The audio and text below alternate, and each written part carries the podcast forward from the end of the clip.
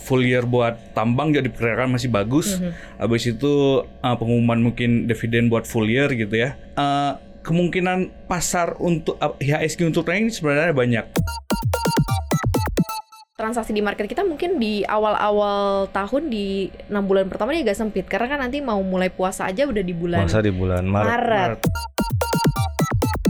Tapi investor global lebih memilih Kepastian. pasar kepas yang memiliki kepastian dan eh, apa ya lebih stabil Iya, sepertinya iya, itu. iya. Koneksi. Konten Ekonomi Seksi. Hai Sobat Cuan, selamat datang di podcast Cuap Cuap Cuan. Apa kabar? Semoga baik. Walaupun kalau kita bicara investasi, bicara mengenai porto aset khususnya di saham ya hmm, Kayaknya sih Begitulah. Begitulah kata-kata Mas Adam ya Kita ucapin selamat datang dulu deh ya di Koneksi Konten Ekonomi Seksi. Yes, bareng Mara Katarina, bareng Mas Ferry Sandria juga di sini, tim riset CNBC Indonesia, ada Mas Adam Isa, produser CNBC Indonesia TV. Oke, hari ini kita akan mau membahas seputar Porto. Gue pusing, gue antara IHSG. semangat nggak semangat ya kan, dan mau gimana ya, kayak lagi terjun bebas kayak banji jumping gitu ya, tapi banji jumpingnya jaraknya jauh banget gitu Mas Ferry. Hari ini hari Rabu kita juga eh, tape gitu ya, hari ini tapingnya juga hari Rabu dan IHSG kita itu di 6.597.94 Oke, hari Senin doang di minggu ini yang ijo terus turun parah parah parah dan kalau kita lihat dalam satu tahun terakhir eh, secara year to date sudah terkoreksi 3,68 persen. Dari tanggal berapa Januari? 3 Januari berarti. 3 Seminggu Januari ya. Year to date-nya masih dari tanggal eh, 2 2 Januari dong 2 Januari ya. ya. kan? Hmm, 2 Januari. Ini gimana nih? Karena kalau dari tanggal 2 3 4 5 6 itu kemarin minggu lalu yang merah di 4 dan 5 hari Rabu sama hari Kamis. Hari ini juga dua hari. Jadi sebenarnya to- in total sih banyakan merahnya sih. ini lama, lama nggak sih? dan merahnya dalam lagi ya. Iya. Hijaunya tuh naiknya tipis. Makanya gimana Mas Ferry? Lama nggak sih kalau yang kayak gini-gini modelannya? Iya sih sebenarnya apa ya apa namanya kondisi bursa ini kita bisa ngeliat dari setahun lalu ya. Tahun lalu 2020 bursa domestik kita indeks indeks acuan bursa domestik kita yang overperform banget dibandingkan saham di Asia, Asia Iya, Pasifik iya. bahkan global gitu kita juara. Walaupun pada akhir tahun itu kita pokoknya tahun lalu tuh sempet yang di beberapa titik ya sampai returnnya sampai 10% gitu. Walaupun nutup tahun itu di kisaran 5% gitu ya Iya, iya. dan itu tuh bagus banget apa namanya dibandingin sama yang bursa-bursa saham global lain yang ambles parah gitu. Nah sekarang mungkin ini mulai ini ya mulai berbalik arah. Jadi kita yang overperform tahun lalu kan ikut menyebabkan beberapa saham ya Iya. kemungkinan valuasinya jadi eh, agak sedikit mahal gitu. Mhm. Kita di berapa kali sih sekarang di price earning ratio-nya KAR kita? Eh, 14 ya, 14 15 kali. se- ya? sepertinya di sekitar segitu ya. Hmm. dan, dan mungkin bak- bakal gara-gara harga turun ya ini ba- ba- eh, bakal ini ya Lebih apa turun lebih lagi. turun lagi gitu. Jadi mulai mungkin bakal bagai normalisasi terus ininya juga apa namanya kita juga ketekan gitu sama pembukaan ekonomi China salah satu. Hmm. Iya bener sih, karena kalau dilihat dari transaksi ya, ini transaksinya nggak pernah pernahnya loh ya, jarang banget kita tuh di bawah 10 t. 10 triliun per hari. Tapi belakangan ini ya nggak sih yang lo perhatiin bahwa memang transaksi kita nggak terlalu rame, jadi ketahuan banget mungkin ya cuma domestic player aja atau investor domestik yang gerakin pasar. Betul ya kita lihat bahwa di awal Januari ini transaksi terakhir kalau nggak salah di akhir Desember itu sempat sampai 20 triliun ya. Ada satu hari waktu itu naik gitu kan 20 triliun tapi habis itu udah habis itu turun turun dan turun terus gitu kan paling cuma 8 9 10 10 triliun per hari. Ya kalau kita lihat sih sepertinya orang-orang ini mulai seperti kayak mau nahan budgetnya dulu Hmm, Wait mau and save- see. saving cash dulu. saving terus di pekan-pekan ini juga kalau nggak salah ada banyak data penting ya yang mau dirilis ya Mas Ferry ya. Soal inflasi Amerika Serikat, inflasi China, terus data ekonomi di dari Eropa juga Hmm. sepertinya akan rilis. Terus kan apa namanya The Fed juga kelihatannya masih hawkish dan sepertinya investor global masih lebih memilih investasi di Amerika Serikat mungkin jadi masih jauh lebih menarik dibandingkan di Indonesia yang volatilitasnya mungkin cukup tinggi ya gitu kan. Karena market China pun kan kemarin ditutupnya cukup eh, lama ya, Betul. begitu pas ekonomi dibuka dengan kondisi market yang terkoreksi kalau nggak salah tahun lalu itu 21 persen. Jadi kan orang ngeliat kayak wah dibuka lagi nih open market lagi nih atau dibuka lagi ekonomi China kayaknya semua memang berbondong-bondong cari cuan di sana karena kan jelas ada margin gapnya 21 persen kan. misalnya. Iya, jadi memang pembukaan ekonomi China ini jadinya apa namanya berita bagus ya buat bursa Shanghai, Mhm. Shenzhen dan Hong Kong gitu. Nah sepanjang sebenarnya sepanjang 2021 2022 apa namanya kalau emang kayak kita mau ngelacak ya flow flow uang investor itu yang dari China itu banyak keluar gitu. Masuknya tuh ke bu- bursa-bursa lain. Salah satunya itu kayak eh, Indonesia sama India gitu. Itu kelihatan bener apa namanya ada data dari Revenue Flipper itu buat ngelihat apa namanya ngetrack tuh si dana investor kayak secara global gitu. Dia nambah di bursa mana, berkurang di bursa mana. Indonesia tuh termasuk yang ini yang eh, Dapat nambah limpahan ya? dapat limpahan gitu gara-gara yang China ya ya, ya gitu ya eh, tahun lalu gitu. Nah, sekarang dengan ekonominya dibuka gitu kemungkinan ini apa namanya investor udah mulai balik lagi tuh ke ini ke Ke China pasar-pasar lagi. saham China atau Hong Kong gitu. Mhm. Nah, tapi ini belum ada ini ya, belum ada yang kayak data firmnya kemungkinan dalam beberapa saat mungkin Refinitiv bakal ngeluarin gitu data terbaru gitu terhadap flow dana investor global gitu. Tapi kalau dilihat ini di terjadi di Januari yang kita berharap ada Januari effect, effect. kemarin juga Santa Claus rally nggak ada gitu ya terus sekarang Januari effect kayaknya nggak tahu deh nih bakalan terjadi atau enggak padahal ada sentimen Imlek nih yang seharusnya bisa cukup ngedrive pasar nih akan seperti apa karena kalau dilihat market kita ini atau pergerakan bukan pergerakan ya atau transaksi di market kita mungkin di awal-awal tahun di enam bulan pertama ini agak sempit karena kan nanti mau mulai puasa aja udah di bulan Masa di bulan Maret. Maret. Nah, Lebaran udah di bulan April. Jadi ini bener-bener kayak tight banget, banyak libur dan lain-lain. Ini gimana nih? Kalau yang ah, Mas Farid lihat? Ya jadi memang ini ya apa namanya eh, relatif mengecewakan ya kayak apa harapan investor gak ada yang kejadian dari mulai Windows dressing nggak ada, Nggak ada. Santa Claus rally nggak ada walaupun di awal-awal tuh kayak sempet ngasih harapan gitu Datanya- ada ya, telat, tapi iya kan Nggak ada. tapi nggak ada gitu Nggak datang kayak ini. ini Januari Effect sebenarnya eh, ya kalau dilihat dari dua minggu awal ya masih pesimis tapi ya tetap ada ini ya ada dua minggu terakhir gitu yang yang drive-nya ada nih selain Imlek yang kata Jangan PHP lagi. Maria, yang yang salah satu drive terbesarnya itu sebenarnya laporan keuangan Ah, bank-bank besar. oke. Bank-bank Nah itu besar. kemungkinan masih bisa buat mengerek HSG naik. Selanjutnya setelah Tapi itu, banking ini kenapa ya dibuang-buangin ya dua hari ini ya? Ya banking, jadi kita bisa balik lagi ngambil posisi dulu Kayaknya ya. sebelum pembagian dividen. Bener bener bener bener bener. Jadi kan kita bisa balik lagi ke ini ke, ke yang permasalahan investor asing ya. Jadi kan dari awal kita tahu yang 2022 banyak investor asing masuk ke Indonesia 2021 gitu.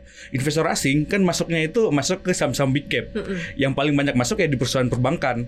Dan ketika mereka keluar ya keluar paling banyak juga dari saham perbankan. Jadi Selain perbankan memang yang gede. paling banyak net sale-nya tahun ini eh, yang sejak tahun dari awal tahun ini akhirnya mereka juga yang terkoreksinya da- dalam gitu yang Jadi pemberat IHSG ya jadi, buat IHSG. jadi beban doang di IHSG emang di awal tahun ini.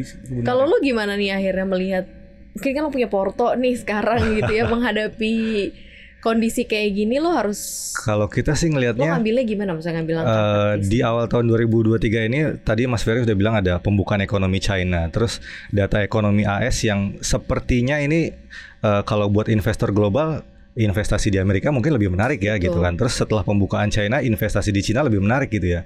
Jadi investor-investor global yang tadinya menaruh dana di Indonesia, mereka keluar eh, lebih memilih ke dua ekonomi besar ini Amerika Serikat dan China karena dengan stabilitas ekonomi yang lebih stabil kan, Mhm. Eh, dengan kemungkinan adanya resesi global. eh, tapi di dua negara ini kemungkinan pertumbuhan ekonominya lebih terjaga gitu kan. Walaupun mungkin ada kemungkinan resesi, tapi secara fundamental ekonomi Amerika Serikat dan China lebih bagus. Mhm. Itu yang membuat sepertinya investor global itu lebih memilih untuk keluar dananya dari pasar Indonesia yang volatilitasnya lebih tinggi. Mhm. Udah gitu nanti mau tahun politik, Politik, gitu kan kalau yes. investor global melihatnya horizonnya 2 3 tahun sampai lima tahun itu bukan sesuatu yang menarik sepertinya kan lebih lebih milih kepada China setelah koreksi 21%, ekonominya mungkin ke depan satu tahun dua tahun ke depan akan tumbuh lebih pesat Plus, lagi ketimbang betul, Indonesia. betul. Ya memang Indonesia akan terkena dampaknya pertumbuhan ekonomi akan baik maksudnya eh, ekspor akan lebih banyak ke China gitu kan Ya, mitra ya, ya, dagang ya, Indonesia ya, dan Amerika juga eh, Indonesia Amerika Indonesia China gitu kan perdagangan akan lebih tinggi. hmm. Tapi investor global lebih memilih eh, Kepastian. pasar kepa yang memiliki kepastian dan eh, apa ya lebih stabil Iya, sepertinya iya, itu. iya. Dan kalau ngelihat kalau dari kita punya Porto misalnya Porto di IHSG apa di saham beberapa saham di bursa saham Indonesia ya yang kalau kita masih punya cash mungkin ada yang lebih memilih wait and see, ada yang lebih memilih mungkin untuk nambah kali ya gitu. Hmm. Kalau memang dana cashnya masih ada. Tapi kalau kan ini sejak akhir tahun sama awal tahun di 2023 kita sudah ditakuti dengan potensi Resesi. resesi, global, perang Rusia Ukraina yang berkepanjangan Eh, dan ini juga tercermin dengan naiknya harga emas gitu Iya. kan orang-orang lebih memilih safe haven bahkan bank sentral dunia ngumpulin emas gitu. Nah, berarti kita yang kecil-kecil ini yang uangnya tidak sebesar mereka itu kan harus melihat big money-nya ke mana nih gitu kan Mm-mm, mm-mm. kalau big money-nya ternyata dia lebih menyimpan emas dan meninggalkan pasar saham, ya masa kita harus ngelawan arus Masa gitu. kita tetap di situ gitu ya. iya, kita yang ada Kalau- tenggelam nanti. Kalau kalau bisa switching, switching tapi kalau misalnya memang pusing karena kondisi kayak gini kan unpredict ya, udah Betul. tarik cash dulu kali sebagai pilihan yang paling tepat Cash gitu ya. king. Cash is the king. Cuman kondisi market kayak gini bisa jadi opportunity juga nggak sih kalau kita kayak benchmarknya ke China kemarin dengan koreksi yang dalam akhirnya investor bilang wah murah tuh masuk gitu ya. Nah ini bisa nggak sih dijadikan opportunity juga buat Indonesia mungkin kayak ya namanya juga market chart up and Hmm. down kan biasa gitu. Gimana tuh Mas Ferry? Sebenarnya eh, bisa aja ya apa namanya. Ini ini banyak sebenarnya kayak yang sentimen positif kayak yang dibilang tadi laporan keuangan Mhm. perbankan. Mhm. Terus habis itu mereka bakal ngumumin dividen. Terus habis itu yang eh, laporan keuangan full year buat tambang juga diperkirakan masih bagus. Mhm. Habis itu uh, pengumuman mungkin dividen buat full year gitu ya. Uh, kemungkinan pasar untuk IHSG untuk naik ini sebenarnya banyak, tapi investor nampaknya benar-benar masih yang buat ini ya nunggu-nunggu gitu, nunggu Bukan yang cuma memang investor tahu yang nunggu. Karena kalau ditanya ini sama para analis di sekuritas Iya. MI ya. Kalau misalnya gue tanyain kayak lo predik berapa nih IHSG sampai akhir tahun? Duh tar dulu deh gitu Iya. somehow mereka nggak berani untuk memprediksi berapa gitu Iya. karena saking abu-abu kayaknya M- M- MI juga masih was-was semua jadi apa Hmm. namanya mereka benar-benar kayak nunggu data firm ya dari si The Fed dari kondisi PDB Inggris gimana dari Hmm. inflasi China gitu ini tuh bakal ngaruhnya bakal gede lumayan lumayan si The Fed emang ngomong gitu tadi malam dia ngomong di uh, di ada acara dibikin sama Bank Sentral Swedia gitu. Hmm. tapi dia nggak nggak ngomong yang spesifik dia kayak cuman ngomong kayak apa namanya ngomong basi lah. Kayak kita uh, The Fed bakal tetap uh, berkomitmen untuk uh, menurunkan inflasi gitu. Sebenarnya kan yang, yang ditunggu sama uh, investor sama MI sama banyak orang kan seberapa agresif sih si The Fed bakal naikin Mm. terminal rate-nya bakal di berapa? Bakal di lima setengah, bakal di apa? tapi kan Soalnya dia sudah mention bahwa dia akan ngejar inflasi 2% iya. masih jauh mas Sekarang ya masih jauh gitu. Nah, orang tuh pengen tahu terminal rate-nya itu di mana, kapan terakhir dinaikin suku bunga, habis itu tanda-tanda eh, suku bunga mulai turun gitu. Si tadi malam Jamie Dimon si bosnya JP Morgan juga sempet ngomong gitu kalau apa namanya dia bisa ngelihat kalau emang Federal Fund Rate si suku bunga acuan AS itu bisa sampai 6%. Dan itu mengerikan sekali gitu. Belum lagi yang kondisi yang di ini di di Inggris kan apa namanya PDB Inggris diperkirakan juga bakal kontraksi, kemungkinan memang kayak resesi di kawasan Eropa juga bakal terjadi dan itu apa namanya benar-benar bikin takut investor dan lumayan ini mengerikan itu gitu. baru baru ngomong bakal 6% aja Iya. gue udah deg-degan loh karena sekarang kan posisi indeksnya udah turunnya drastis banget Betul. ya mau berapa banyak gitu akan cukup menggerus eh, kita gitu IHSG ataupun kondisi perekonomian kita nih kalau yang lihat Tapi kalau emang sebaliknya gitu ya, memang saya ada ada yang positif juga kayak dari data tenaga kerja gitu. Tenaga kerja ternyata tumbuhnya nggak banyak terus kemungkinan jadi wage spiraling nggak bakal terjadi di Amerika. Jadi kemungkinan yang kayak inflasi yang bakal uh, naik lagi juga susah sih. Tapi turun cepat mungkin uh, nggak Juga bisa terjadi. Sulit kalau juga emang ya. nggak dinaikin agresif. Iya. Tapi kemudian bakal turun perlahan. Nah tapi kalau emang ini dari kerja sebenarnya sentimennya positif gitu.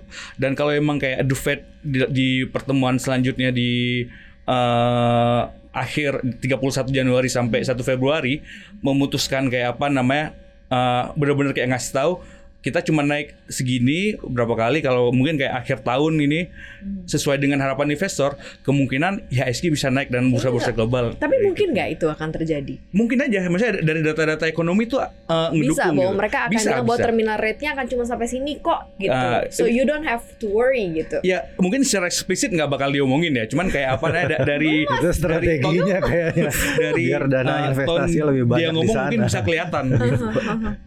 Aduh, gimana dong? Gimana dong Mas Adam? Gue pusing banget. Tapi memang gue gue juga ada sebuah data juga ini mungkin juga sebagai pembelajaran ya sebagai Iya. investor kita di mana data 2021 2022 itu tentang pemahaman literasi eh, soal jasa keuangan dan juga pengguna jasa keuangan. Jadi kalau di tahun 2021 jasa keuangan ini banyak ya, ada insurance, ada bank dan di dalamnya ada pasar modal. Kita ambil deh yang di pasar modal. Uniknya nih, tahun 2021 itu jumlah orang yang paham tentang literasi keuangan atau pasar modal itu lebih tinggi ya sekitar 4 persenan. Kemudian yang menggunakan tuh masih di bawah itu, masih dua persenan. Jadi istilahnya orang banyak paham tapi ma- masih banyak yang belum terjun ke pasar modal. Di 2022 ke switch gitu aja orang yang paham akhirnya tentang literasi ini makin lama makin menurun tapi yang pakai jasanya makin banyak. Jadi assume-nya adalah banyak banget ternyata mungkin orang yang udah masuk ke pasar modal, pasar saham, udah pakai nih, udah punya RDN, alhasil RDN-nya akhirnya sepi karena nggak pernah ditransaksiin, karena mereka nggak paham. Jadi cuman ikut-ikutan gitu. Nah ini mungkin juga Padahal kalau bisa kan ya lo mar- meramaikan juga lah, marak Betul. juga lah, biar juga transaksinya nggak sepi-sepi amat gitu. ya jadi emang ini apa namanya pertumbuhan investor kan lumayan pesat gitu. Uh-uh. Pertumbuhan investor itu nggak nggak nggak sebanding sama pertumbuhan kinerja IHSG. Jadi kan kalau memang kayak investor banyak masuk gitu kan apa flooding si pasar modal gitu kita kayak bisa ngarepin ya kayak transaksinya ramai gitu IHSG kayak bisa bagus cuma harapannya kan kayak gitu. Harapannya kayak gitu. Masalahnya kan 10 juta setelah loh setelah loh. pandemi itu memang sepertinya jumlah investor tuh kan naik gitu kan. Tapi ternyata yang banyak naik adalah investor-investor retail atau mungkin anak muda milenial Mm-mm, yang kan sekarang juga ya. kan ngisi RDN itu apa bikin RDN itu nggak terlalu sulit Iya, ya. Paling cuma 100 ribu udah jadi gitu. Oh. Dia terus mau mainin berapa banyak gitu kan. Karena mungkin literasi keuangannya masih sedikit, ya mainnya mungkin 100 ribu sampai level 1 juta gitu kan. Itu kan tidak akan terlalu berpengaruh gitu kan Hmm. terhadap eh, kinerja pasar keuangan secara luasnya gitu kan di Indonesia. Jadi mainnya yang kecil-kecil aja gitu kan. Udah gitu nanti kalau misalnya dia karena dia tidak terlalu paham ada loss gitu kan udah trauma trauma selesai RDN-nya dibiarkan gitu kan. Dan itu banyak juga itu ternyata. banyak terjadi RDN yang dibiarkan gitu. Jadi Iya. nggak tahu ada sisa berapa ya udah dilepas. Karena mungkin mereka juga udah tidak nggak- berani cut loss akhirnya terpaksa investasi dalam floating loss. Itulah ya karena tadi kan trader kan terus kan nggak bisa cut loss Nggak kan bisa di- cut loss. investor deh. Mikirnya investor oh kan naik lagi naik lagi. Oh iya.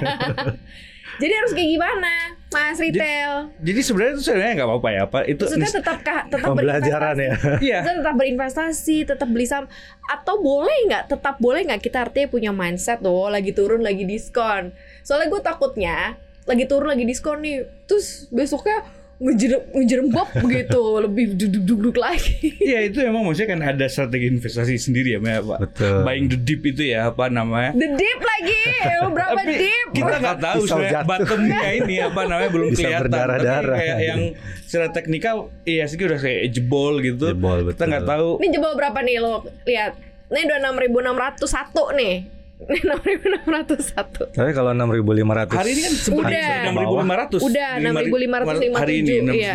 lima tujuh gitu. rata-rata tertahan dia 6.500 turun sedikit nanti Iya. balik lagi ke 6.600 itu kayak jadi apa Ya namanya supportnya kalau support emang kuat ya Iya kalau emang masalah kalau jebol ya jatuhnya ke mana Mungkin lagi sih agak susah ya kalau ini apa namanya kalau eh, tembus support yang ini ke 6400 tuh memang jadinya bakal ngeri banget nggak nggak tahu siapa ke mana tapi kalau saya pribadi sebenarnya ya buat bulan ini optimis sebenarnya si IHSG bisa naik ke level 6700 ditambah gara-gara beberapa sentimen yang lain gitu ya. Jadi ini awal-awal nih kayak investor tuh masih rada panik gitu ya investor kita investor asing gitu. Jadi kayak efeknya tuh bener-bener kayak yang shock effect gitu yang apa namanya. Institusi juga sebenarnya masih cukup ramai nggak sih di sini? Kayak gue curiga kok ini juga cabut-cabutan. Ya itu gara-gara sebenarnya institusinya juga masih pada diem-diem gitu loh, kayak nungguin gitu. Jadi nggak ada Belum yang menentukan gerak. arah ya mau ke mana. Iya. Sekali mereka gerak mungkin ini bakal. Jadi kita kita tunggu aja ya. Hmm. Di hari ini ada di pekan ini ya ada Hmm. inflasi Cina, inflasi AS, ada per- eh, GDP Inggris ya. Inggris gitu. Hmm. Nah, kalau emang hasilnya bagus, kemungkinan ini jadi sentimen positif kok bagi pasar modal kita. Big money-nya udah mulai bergerak sepertinya. Nah, big money udah mulai iya, uh, iya. percaya diri gitu buat ini. Ya, karena kita berharap walaupun indeks harga saham gabungan bukan bagian dari bursa utama dunia ya, bursa efek Betul. Indonesia bukan bagian dari bursa efek eh, bursa utama dunia. Tapi kalau big money-nya udah gerak kan kita dapat even recehan Iya. Follow ya the big kan? money ke mana? Iya kan follow the big money ke mana gitu dan kita berharap juga. Tapi nih kalau misal lihat opportunity-nya di tahun ini, ini kan baru awal tahun nih. Gue gue seneng nih. Nanti di akhir tahun gue puter lagi. kita bakal positif atau enggak tahun ini? tahun ini Ntar Desember gue puter lagi loh mas. kalau uh, uh, pandangan pribadi ya, kemungkinan bakal tetap positif. Tujuh ribu balik lagi mungkin nggak? Eh, masih relatif mung- mungkin aja buat ke 7000 gitu. 50-50 ya? Ya. Jadi soalnya ini apa namanya? Yang global kan ini ya, udah udah mulai udah mulai di, di puncak ya kayak apa namanya? eh buat masalah resesi udah mulai sekarang habis itu Iya. yang inflasi juga udah mulai turun gitu. Nah, kita tuh emang apa namanya? eh pasar modal kan duluan price in gitu. Jadi kalau memang kayak 2023 ekonomi udah bagus, kita tuh udah Betul. dari pasar modal udah, udah mulai kelihatan dari Iya, 2000 iya, iya, eh iya. bisa 2023 2024 udah mulai bagus. Kelihatan tuh dari, 2023, 2023, kuartal kuartal terakhir. terakhir gitu, mulai benar ini, benar benar benar. Tapi 2024 tuh politik lagi tahun politik. Nah, itu dia, itu 14 tantangan dari Indonesia. Itu belum terbaca Bray. juga karena semua calon pesertanya khususnya yang presiden wakil presiden itu baru. Baru. Ini soalnya Udah habis masa pemimpi- kepemimpinannya Jokowi. nggak ada incumbent, kemudian Tidak ada benar-benar akan orang-orang baru dan akan seperti apa juga pasar investor juga melihat. Tapi kalau lihat dilihat dari gimana? sentimen globalnya sih sepertinya Indonesia masih ada peluang ya. Misalnya eh, bursa saham globalnya anjlok, ekonomi globalnya ada resesi. Indonesia kan masih punya tingkat konsumsinya masih bagus, harga komoditas bagus. Di situlah peluang bursa saham Indonesia untuk naik harganya gitu. Dan ketika di bursa saham global jelek, investor global mungkin akan ngelirik Indonesia lagi karena Iya, masih iya, mencatatkan pertumbuhan gitu, Hmm. seperti tahun-tahun sebelumnya gitu kan Hmm. di tahun 2022 khususnya misalnya kayak kemarin kan banyak investor yang investor global, investor asing masuk gitu kan. Hmm. Setelah mereka udah dapet cuan, ekonomi yang lain mulai membaik, ya yang investor asingnya cabut lagi, pindah ke tempat yang lebih baik lagi Hmm, gitu. Iya emang kayak gitu ya namanya juga orang cari cuan Cari ya cuan. udah pergi ke tempat yang mendatangkan cuan lebih besar gitu ya. Tapi opportunity-nya Indonesia jelas ada kok kalau dari Masih kita ada. bahas. Dan tadi kalau misalnya mengutip tadi Mas Ferry bilang pasar modal kita itu memang lebih dulu memprice in suatu keadaan gitu. Jadi mungkin sekarang karena memang udah tahu nih ini bakal akan seperti apa goyang nanti ketika beneran nih kondisinya goyang dia udah mulai balik lagi recovery naik gitu. Jadi mungkin ya paniknya jangan berlebihan gitu ya santai kalau nggak mau pusing di market ya tarik cash dulu cash is king Betul. kalau masih punya lebih dan percaya akan perkembangan atau opportunity dari emitennya ya suntik lagi ya nggak apa-apa juga Harus lihat ya. dulu fundamental dan kinerjanya. bener itu yang paling penting Itu penting ternyata. oke hari ini ya kita bahas soal IHSG nanti kita akan update dengan informasi yang lainnya pastinya jangan lupa untuk dengerin konten podcast kita di mana aja Mas Adam Iya, jangan lupa simak kontennya cuap-cuap cuan di Spotify, Anchor, Google Podcast dan juga Apple Podcast. Follow akun Instagram kita juga di @cuap underscore cuan.